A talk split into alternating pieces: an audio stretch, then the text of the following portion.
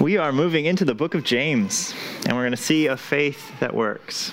So join me in prayer, and we'll jump into this time. Father, I thank you for the last song that we can lay down our burdens before you, that we can come as we are, that you receive us not because of what we do, not because of our works, but because of Christ. And we trust in Him to be our salvation, Him to be our good works. And then out of that, we let it overflow into how we live our everyday lives. Father, would you teach us to be kingdom people in light of what Jesus Christ has done? Open our hearts and eyes by the Spirit to see the glory and, and wonder and love that you have for us. Father, thank you for Jesus Christ, we pray. In his name, amen. All right. So last week, we talked about Jesus Christ at a feast. He went to the Pharisees and he rebuked them because they had failed to embody the kingdom of Jesus Christ. And that was last time. He, they failed to embody the principles of service and humility and grace that characterize Jesus' kingdom. Now, I think that that was actually a good transition into our new series, our new series in James, which starts today. Yep, yep. In case you didn't know, it starts right now. Uh, so today we're moving away from Luke, seeing the person of Jesus, and instead moving into the gospel as it's presented in James.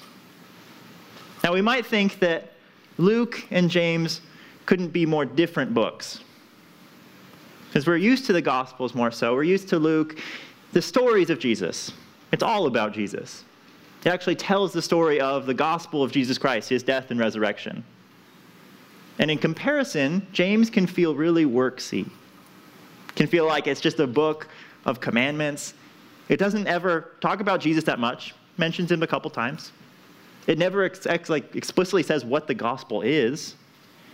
And it can seem like there is very little grace in James. So much so that great theologians like Martin Luther hated this book. They wanted to have it thrown out of the canon because it just didn't feel like it fit, didn't feel like the gospel. It felt like a different message because it didn't have grace, didn't have faith, didn't have Christ. And I think we can do better than that. We have to recognize that that is how a lot of people come to this book. They come to it as just a book of works. I think instead we can think of it very much like we thought of last week's sermon on the kingdom of God. This is Jesus giving us a picture of what the kingdom is actually like, a picture of what it looks like to practically live out the grace that we have already received from Jesus Christ. I think that is what James is trying to do. James isn't showing us the gospel in lofty theology, like we might be used to in Ephesians or Romans. It's not giving the gospel in stories, like we saw in Luke. It's giving the gospel in how it looks to live everyday life as someone who has been saved by grace. The gospel is underneath, and it's going to be the power behind doing anything in James. That is where the gospel lies, and we want to find that gospel underneath James and then live out the kingdom principles that it embodies. So today, we are moving into the Gospel of James and starting with an introduction to the book. It's kind of simple. We're going to talk about the author of the book, James, and its audience. But then we're also going to jump into the main content of this first chapter. James is going to teach us how we can suffer as people in the kingdom, how we can suffer with joy. That's going to be the, the core of the sermon. And the core difference is going to be we can either suffer with faith and with humility, which leads to perseverance and leads to life, or we can suffer in a way that is doubtful and that is prideful and that's going to lead us down the road of sin and death.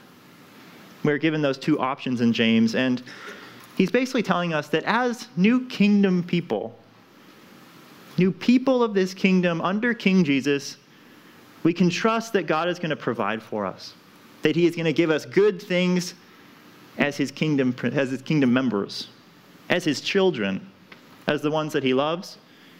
And as a result, we can trust whatever he gives us trials or not. So let's jump into it. Let's look at James 1, verses 1 through 18. You guys are already there. You guys are ahead of the game. If you're looking for James, this is on page uh, 1011. All right, read with me.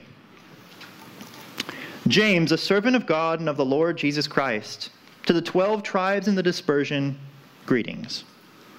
Count it all joy, my brothers, when you meet trial of various kinds, for you know that the testing of your faith produces steadfastness. And let steadfastness have its full effect, that you may be perfect and complete, lacking in nothing. If any of you lacks wisdom, let him ask God, who gives generously to all without reproach. It will be given to him. But let him ask in faith, with no doubting, for the one who doubts is like a wave of the sea and is driven and tossed by the wind. For that person must not suppose that he will receive anything from the Lord. He is double minded, unstable in all his ways. But the lowly brother boasts in his exaltation, and the rich in his humiliation, because like a flower of the grass he will pass away. For the sun rises with its scorching heat and withers the grass. Its flower falls and its beauty perishes. So also will the rich man fade away in the midst of all his pursuits. Blessed is the man who remains steadfast under trial. For when he has stood the test, he will receive the crown of life, which God has promised to those who love him. Let no one say when he is tempted, I am being tempted by God. For God cannot be tempted with evil, and he himself tempts no one. But each person is tempted when he is lured and enticed away by his own desires. Then desire, when it is fully conceived, gives birth to sin. And sin, when it is fully grown, brings forth death. Do not be deceived, my beloved brothers. Every good gift and every perfect gift is from above, coming down from the Father of lights, with whom there is no variation or shadow due to change. Of his own will, he brought us forth by the word of truth, that we should be a kind of firstfruits of his creatures. All right. So let's start with just a general introduction. Let's start with the author of the book of James. Verse 1 James, a servant of God and of the Lord Jesus Christ. Now, who is this James? Now, there are a bunch of options actually, because there's a bunch of Jameses in the Bible. But the one that is traditionally settled on, what most scholars agree is probably the most likely James, is that this is James, the brother of Jesus. Now, when we say that, we have to make sure it's his half brother, right? James is the, the son of Joseph and Mary, not God and Mary. So we make that slight distinction. But he is the brother of Jesus. And before we move on, I think we want to kind of take that with its full weight and recognize that that is quite a testimony that the brother of Jesus would become a professing Christian and a leader in the church of God. Because we wonder, how, how did, he, how did he do it? We could wonder, uh, he might have been able, Jesus might have been able to deceive other members of the family, right? He might have been able to deceive Mary. Mothers, I think, have that tendency to think their children are just magic children, perfect little angels. I think when Mary went around saying that her son was God, probably people rolled their eyes. Oh, and another one of these. All right. Yeah, my, my kid is God too. Let's, let's all go with that. But no, you could, you could fool the mother. Who are you not going to fool? You are not going to fool the little brother. Because he knows. He, is, he has seen the worst. Now, my older brother, he is, he's great. He's a really nice guy. He's probably nicer than I am. I like him a lot. But I would never be deceived into thinking that he is sinless or he is God or that because of his inherent righteousness, he would probably never die. No, I would never think that because he has clearly sinned against me, probably with good reason because I've sinned against him. But it's just not the relationship that we would ever have. And so it's a big deal that James is saying that he is a servant of God and of the Lord Jesus Christ. He's a servant of his brother, that his brother is Lord alongside God. Now, that is quite a testimony. That his brother could really say, No, I, I really think he was the incarnate God. He never sinned against me once. He never threw a rock at me or pushed me off the couch or stole my toys, never lied to Mary about me. We look for testimonies that Jesus is really who he says he is. Here is his brother, who knows him well, saying just the same thing. Now, he became actually a leader in the church. He became one of the leaders in the church of Jerusalem. Jerusalem is the big time city. This is the capital of the old kingdom of Israel. And he is leading that church, which is a, a church that is especially important to Jewish Christians, the Jewish Christians in the region. Which takes us to the audience. Who is James writing to? He's writing to the 12 tribes in the dispersion. Greetings. All right, who are these people? The 12 tribes. Well, Acts 8 talks about how just following the persecution of Stephen, the martyrdom of Stephen, the Jews who didn't believe in Christ started persecuting Jewish Christians. So much so that these Jewish Christians had to flee, had to go out into the nations. This is actually how the gospel is spread. These Jewish believers went out into the world speaking of Christ. And so James is writing to these people, these Jewish Christians, and calling them the 12 tribes. Now you wonder, why does he call them the 12 tribes? Now, you have to remember our history a little bit. By this time, the, the 12 tribes were kind of a historical remnant, if that, kind of a memory. We think of the 12 tribes as the past Israel, the past kingdom that had long split, that had long fallen. It used to be this great kingdom where the 12 tribes were united under King David, under King Solomon, but that has been long past. A lot of those tribes have actually been dispersed so much that you wouldn't even be able to tell one person from another. They'd intermixed with so many different people that the tribes would have practically been lost. And so when James is saying this, he's not just speaking to people as like, oh, you're part of the family of this, you're part of the family of that. No, he's using an old term that doesn't actually make sense anymore. And I think we have to recognize what the point is of calling them the 12 tribes. I think he's reminding them that in Christ, in Jesus Christ, this new king, they are a new kingdom. They are the new 12 tribes. They are the people of God.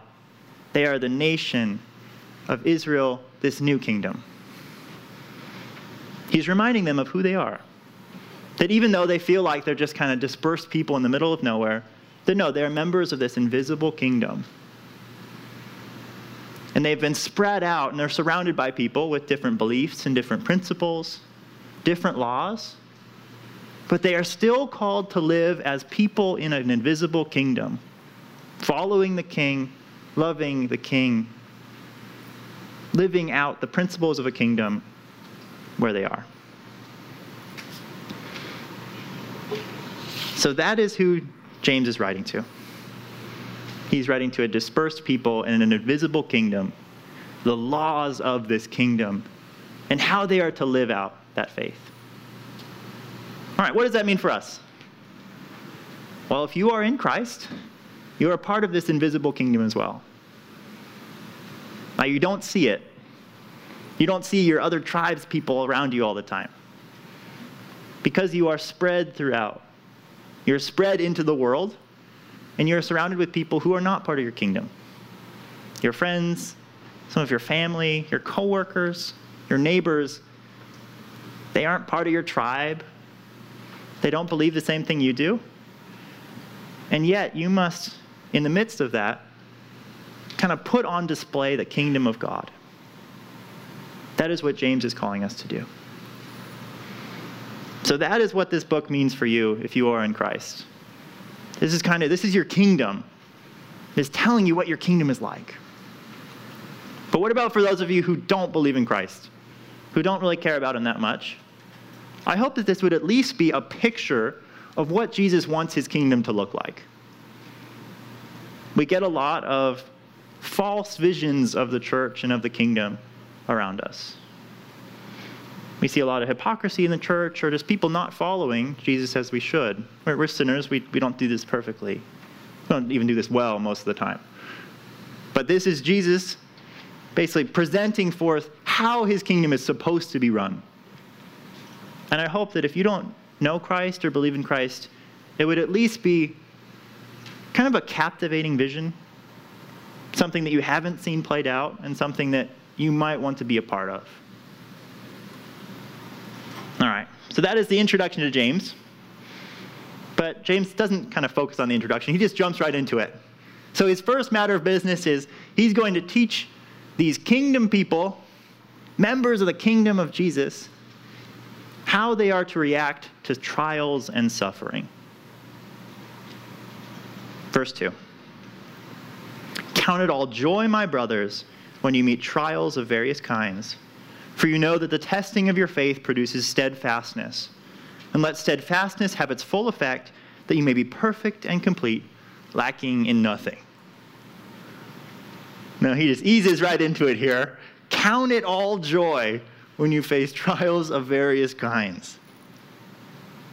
Now, he said that, that James is going to call us to live as different people. Now, this is going to be different. Right? We, we have understanding of how this might look. We'd probably expect him to say something like, uh, don't get angry or bitter in the midst of trials. Kind of push through. Or be, be, I don't know, optimistic in the midst of trials. But no, he's saying rejoice in your trials. And he's not even saying just rejoice while your trials are going on. It's not saying that. It's saying rejoice in the trials, rejoice about the trials themselves. That is something that we are not going to be able to do on our own.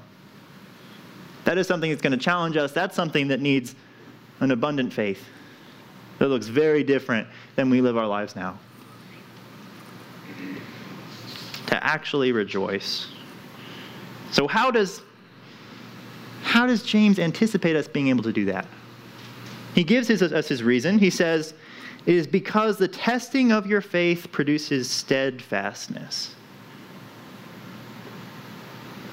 That suffering produces steadfastness. What is steadfastness? Steadfastness is uh, a momentum, a pushing forward. It's a, it's a movement language. It's like endurance or perseverance. He's saying that Suffering is supposed to compel us forward, force us to keep going, give us more strength in our faith, an ability to see where we are going with clarity and to run there with renewed vigor. Now, how does that work? I think that the trials are supposed to show us what this life is actually like. And it's supposed to give us a kind of bleak picture we're supposed to be reminded that this life is not where we want to live. This is not our kingdom. We are not all excited to go sit down on the side of the road and make our camp here. No, suffering pushes us forward. It reminds us that we have a better kingdom that we want to get to, a better kingdom we are part of, and we're not going to be content just sitting here. We're going to push on and get to that destination.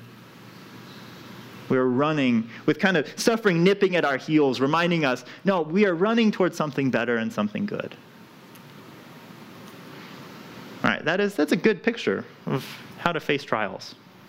That would push us forward, that would keep us on the race that we are set out on.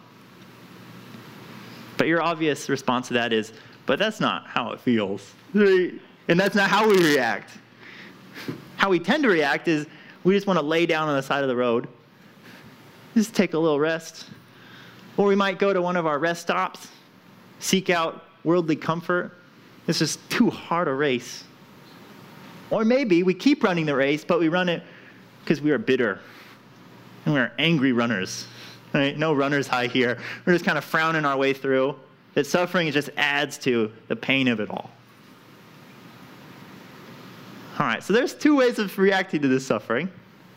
One looks really optimistic, the other one looks pretty sad.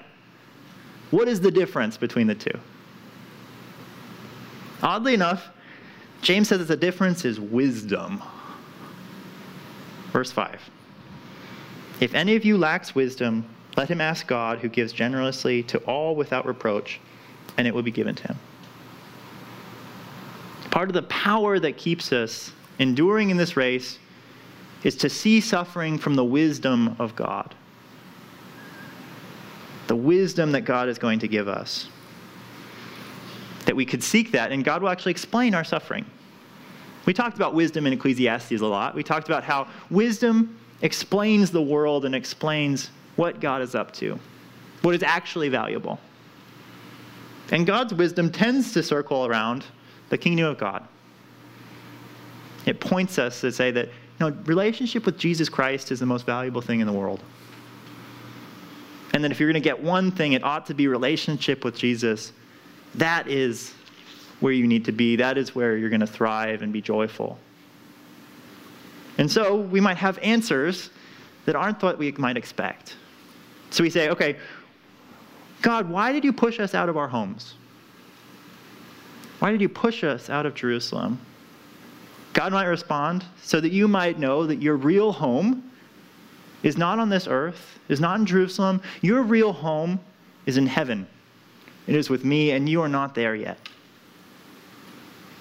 You might ask, well, why is my marriage so hard? And he would respond, because you're supposed to remember that you are ultimately married to me, not to your spouse.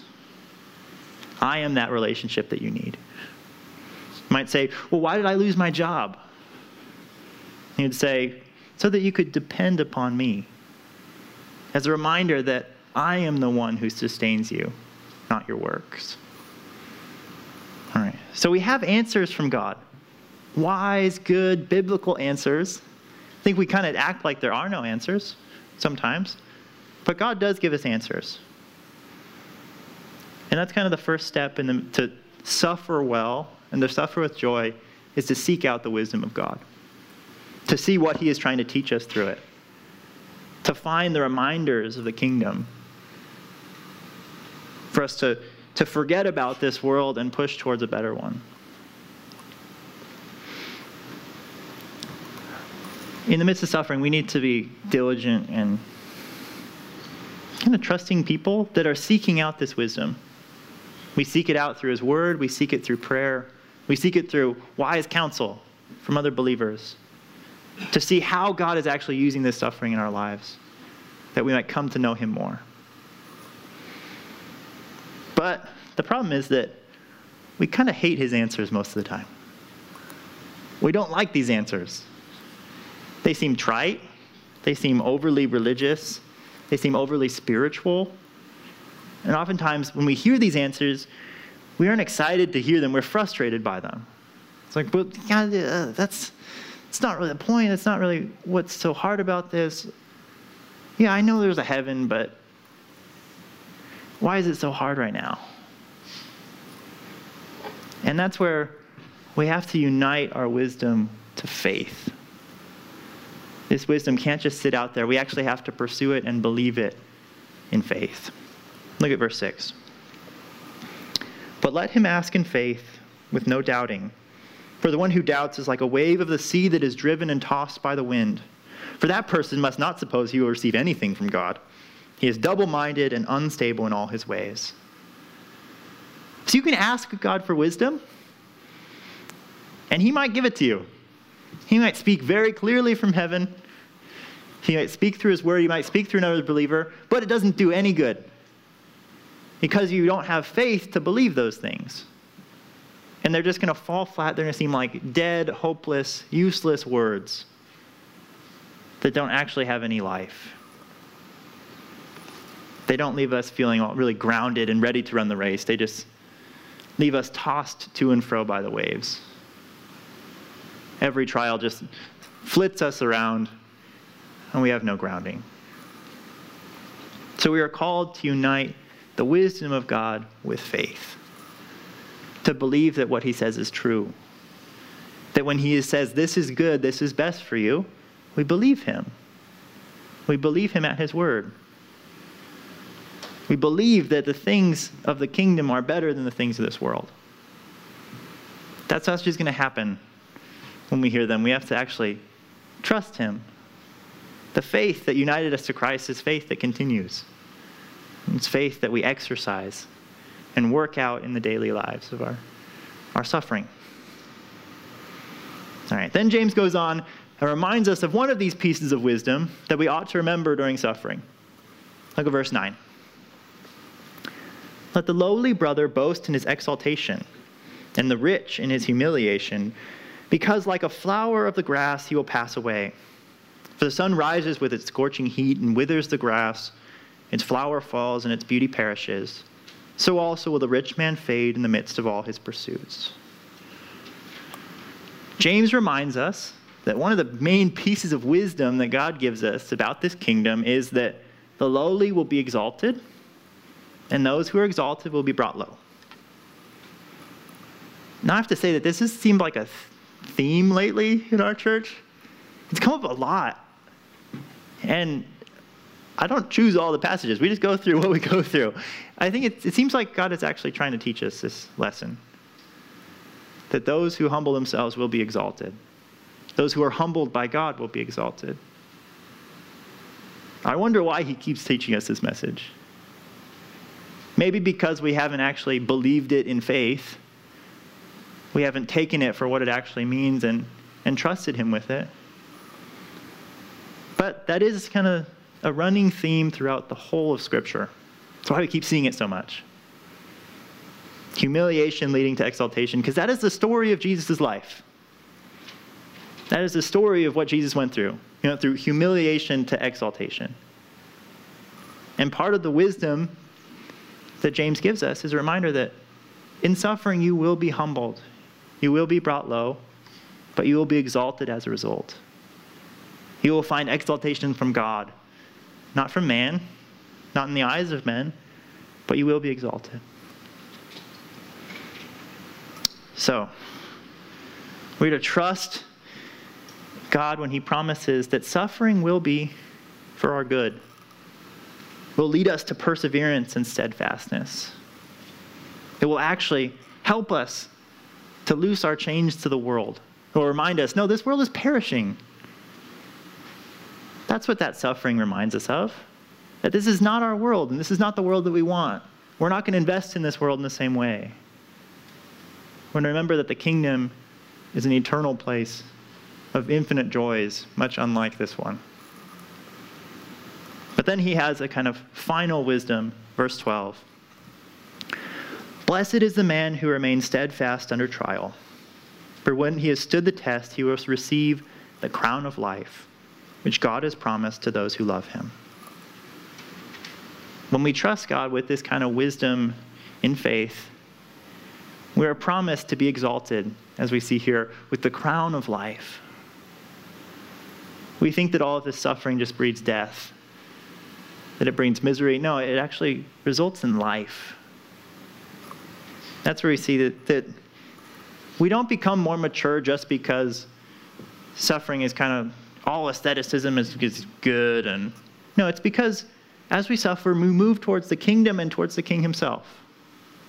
We're moving towards God, the one who loves us, the one who is holy. And as we get closer to God, we become more holy as he is holy. We become more joyful as he is joyful, more content as he is content. Heaven isn't just a kind of abstract place, it's its presence, it's being in the presence of God Himself. To be in the presence of the one who loves us. And so when we think of suffering, God is using it to bring us to Himself.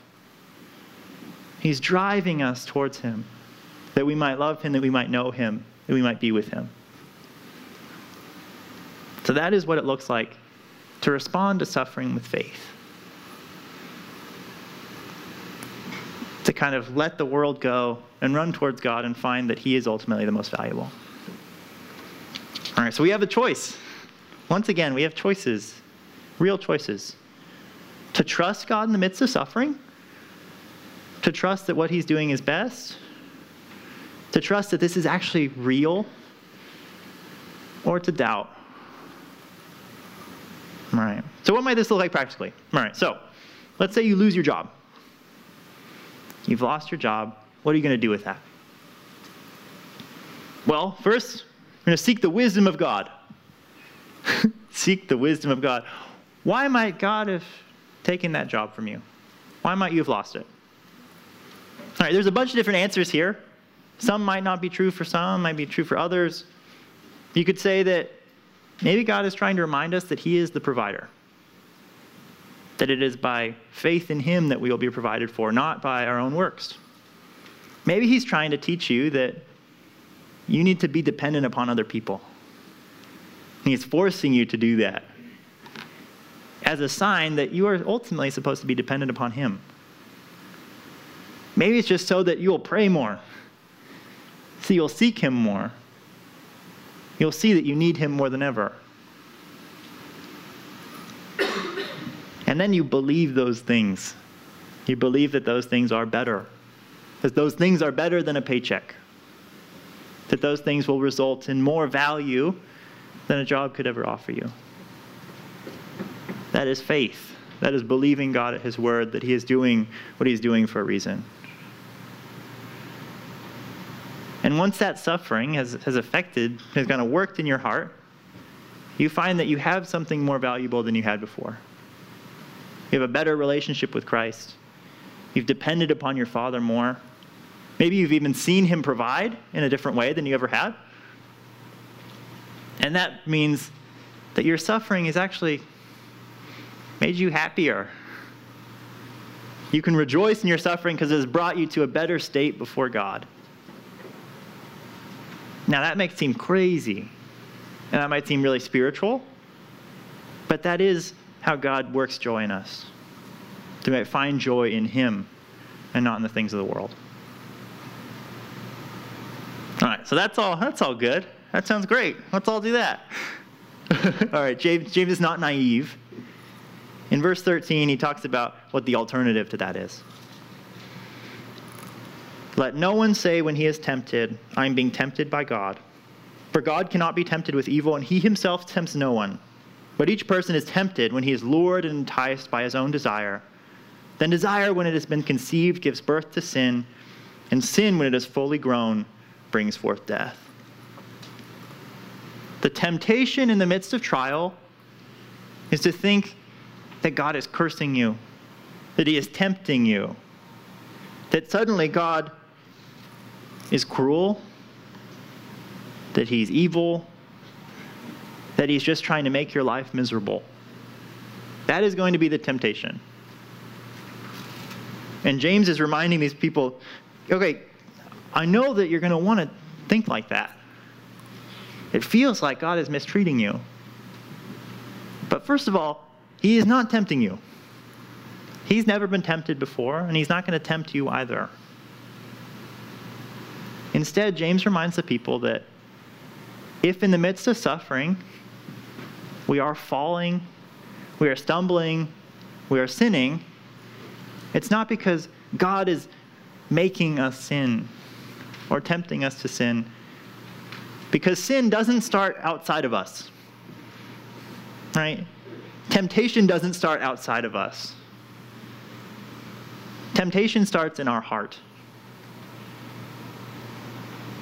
That the situation, the suffering, could lead us two different ways. It could lead us to love God more, or it could lead us to sin.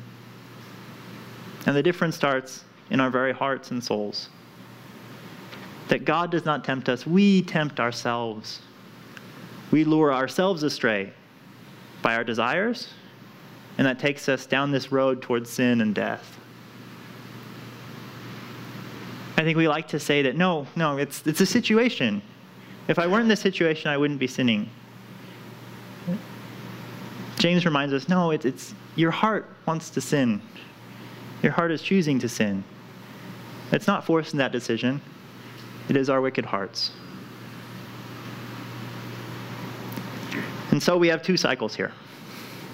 We can suffer in faith and in wisdom, and we'll find ourselves being with perseverance, moving towards life and towards relationship with God.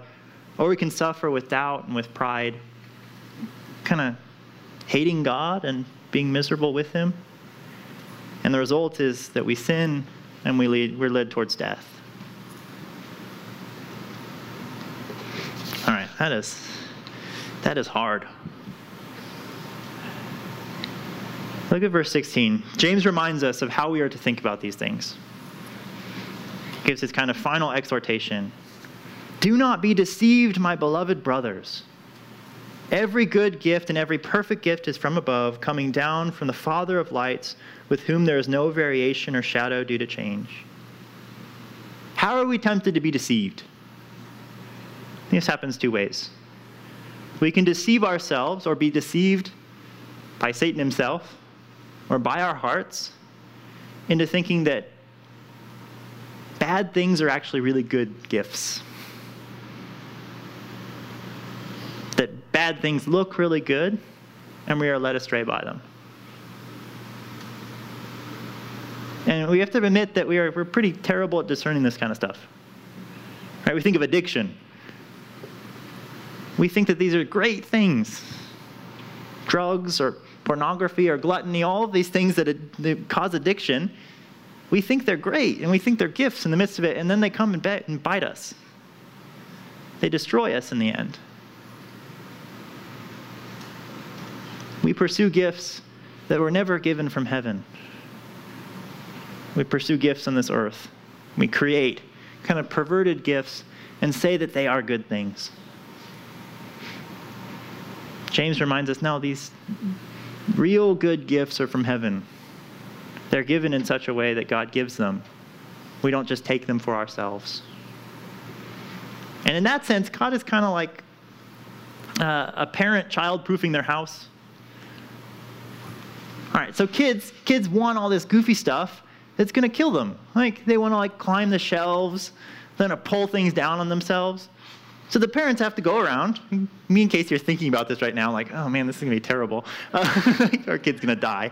Um, go around the house and figure out, like, okay, they're probably gonna want this, and like, we probably need to make sure they can't get this and, and kill themselves.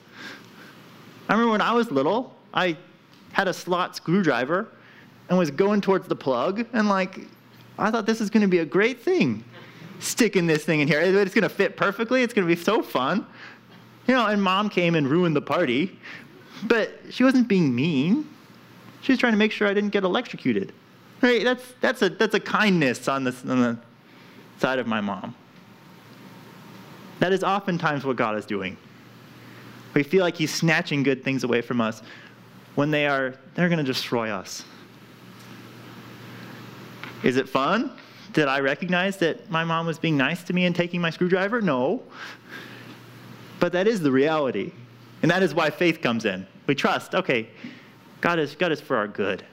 He's helping us, He's protecting us. But it also goes the other way. There are a lot of good gifts that seem really bad. That's where trial falls in. Right? Oftentimes, trial from God is a good gift that seems miserable. And we cannot see it for what it is. Well, God here, and James is reminding us that there's no shadow in God. There's no change. Right, when we think of we think of the daytime, light turns to darkness. Right? Sometimes maybe God is nice and God is happy and God gives you good things because he likes you. But other times God gives you terrible things because he hates you sometimes. That is not what how it works, right? We are solid in Christ. When there's no change, God is never going to change, think of us any differently than we are His children, whom He loves, and He gives us good things. We don't think they're good things because they don't feel like good things, but He is trying to make sure that we enjoy Him to the most that we can, that we enjoy creation in the way that it's most supposed to be enjoyed that we receive his gifts on the best possible grounds that we might have the most pleasure that he can find for us. That's actually his goal. It's not to make us miserable, it's not to ruin the party. It's so that we might actually have true joy in him and in the things that are truly joyful. All right. Now that is a big task. And I could just say, go, go forth and believe and have faith that all these miserable things are great. Um, but I think we're going we're gonna come back and say, but I don't believe you. I don't believe God. I don't want to trust him. I have trouble trusting him. And I think the best way to trust him is to look at the best gift that he ever sent down from heaven. The very best gift, which of course is Jesus Christ himself. Let's use that as our archetype. Let's use that gift as the one that teaches us about the gifts that God gives. All right, so God gave the gift of Himself, Son of God, Jesus Christ. And when He came down from heaven, no one liked Him. All right, No one was all rejoicing that God gave this great gift. They did at first, a little bit. The first part of Luke is about that, but that goes pretty quickly. This is a great gift. God gives himself to us. And the people, they didn't like that gift. We often are kind of disappointed with that gift. I feel like sometimes we're kind of like convincing ourselves, okay, no, this is a good gift. This is good. We like this. but it seems like God is more excited about it than we are. Right? Like grandma when she gives you this sweater and you're like, yeah, like she's really happy to be giving me this, but I'm not. That's how we treat Jesus. And the people, they saw Jesus, and it's not what they wanted. They wanted this exalted king to come down and end all of their suffering by creating this big kingdom where he just stomp out all the bad stuff. But instead, he sends this lowly carpenter who dies on the cross. They didn't like this gift, so they, they killed the gift. They destroyed the gift. They put the gift up on the cross. Humanity took kind of the best thing that God could possibly give, and they killed him. Now, that tells us something about our ability to assess what is good and what is bad, what we really need. But oddly enough, God was generous even in that. He let us completely destroy himself, his own son, and as a result, he recreated the world. He gave us what we actually wanted. He, we wanted him to end suffering, him to stomp it out, and he ended up stomping it out in our very hearts, in our souls, in our minds. He takes on suffering to the utmost. And he gives us an ability to find suffering, actually, to find joy in the midst of it, to know that it cannot have victory, whether things are going well or things are going poorly. Verse 18 Of his own will, he brought us forth by the word of truth, that we should be a kind of first fruits of his creation. God, out of his own will, by the word of truth, that is the gospel, the gospel of Jesus Christ, the fact that Jesus Christ died on the cross for us and was lifted up into glory, and that we will be exalted with him. He gave that to us so that we might be new creations new people. New people who have a new position towards this life, who can see it for what it is and know that there is a better life beyond. He gave us a new position towards God. Right? We who rebelled against God, who have hated Him even as He loved us, who killed His Son, who are apathetic about what He's done for us, he has recreated us and turned us into sons and daughters, children of His. Children that He gives good gifts to because He is a good God, because we have the goodness of Christ placed on us. We're not just kind of bad children, we are good children in His sight, and He treats us as such. That is the new relationship we have with God through Christ. And finally, He does give us a new relationship to suffering we can see that suffering results in life. That suffering for Jesus Christ resulted in glory, it resulted in the salvation of the world, in a new kingdom that is to come. And so in Christ, we see that we can trust God. He is not going to withhold, He is giving good gifts. Gifts that we cannot see or will not embrace, but these are good gifts and things that we ought to rejoice, rejoice in and have joy in.